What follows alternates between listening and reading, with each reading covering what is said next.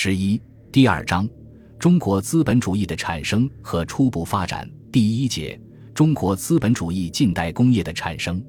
一、封建自然经济的解体和资本主义产生条件的出现。在中国，资本主义生产关系的萌芽出现的时间并不晚，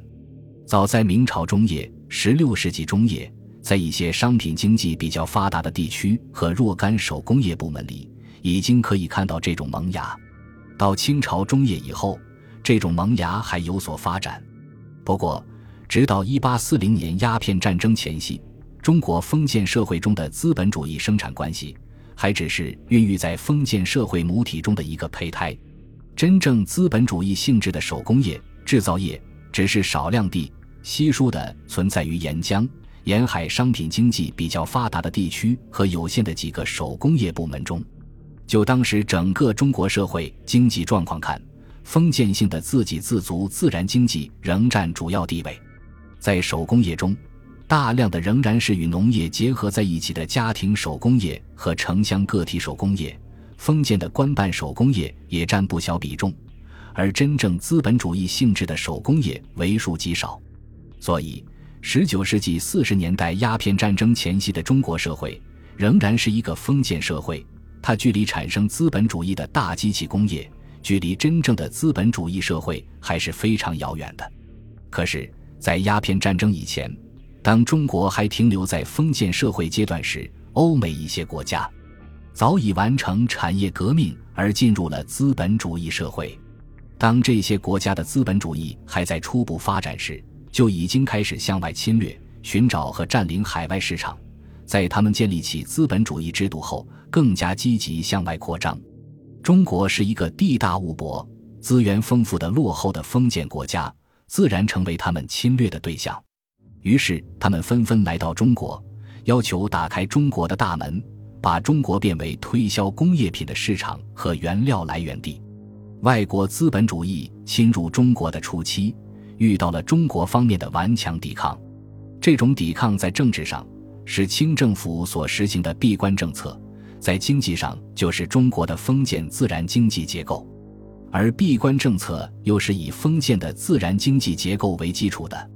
第一次鸦片战争后，外国侵略者迫使清政府签订了一系列不平等条约，取得了种种特权，清政府的闭关政策被打破了。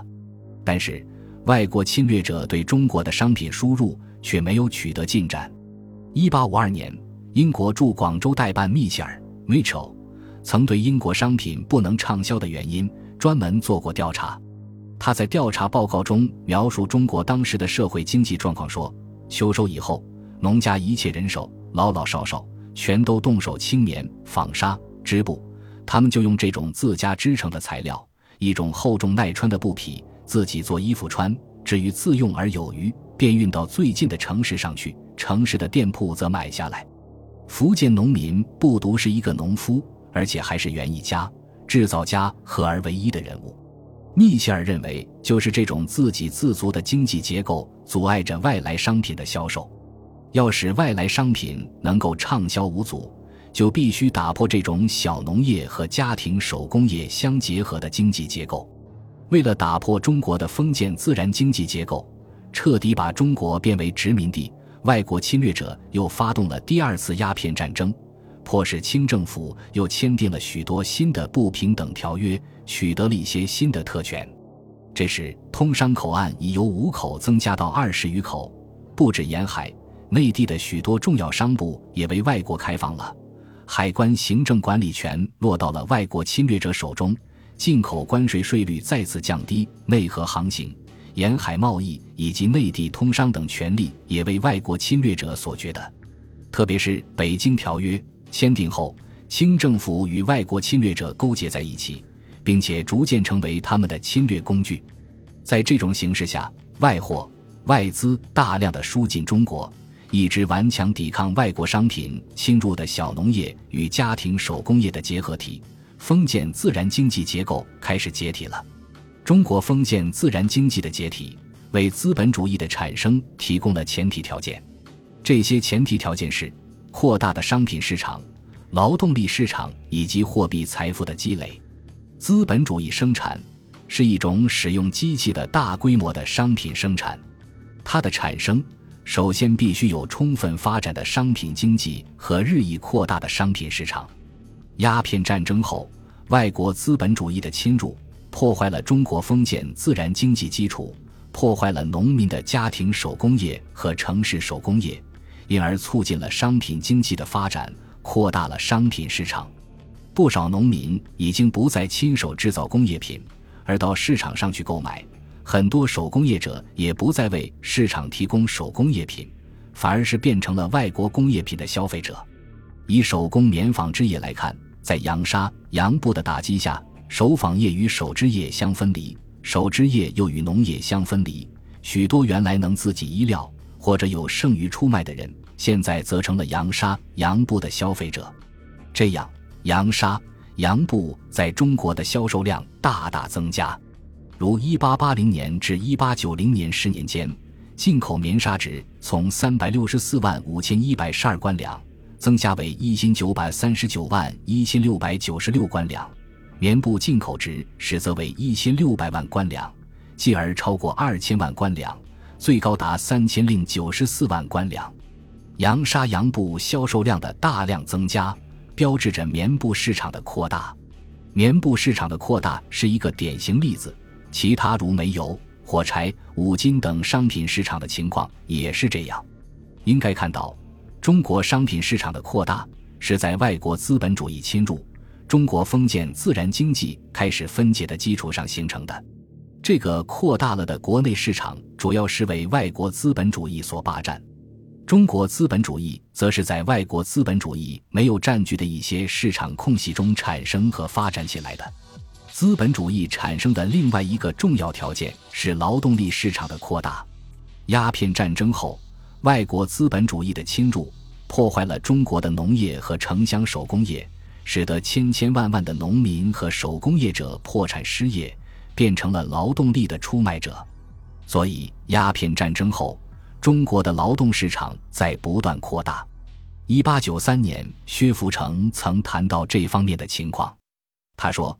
近年洋货骤盈，土货骤处，中国每岁耗银至三四千万两，则以洋布、洋纱畅销故也。盖其物出自机器，洁白云细，工省价廉，华民皆乐够用。而中国织之妇机女束手作困者，悉斥千百万人。有人估计。”家庭手工纺织业每十小时劳动日只能纺纱四两。一八九零年进口洋纱共一百零八万二千担，和一亿四千三百九十万六千斤，相当于五亿七千六百多万个劳动日的手纺车产量。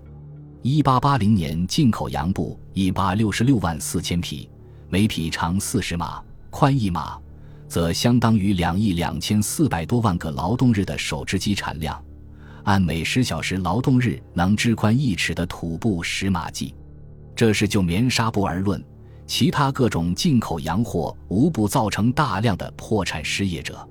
此外，由于农产品商品化，很多农民与市场的联系日益密切，在外国资本主义的掠夺下，往往遭到破产。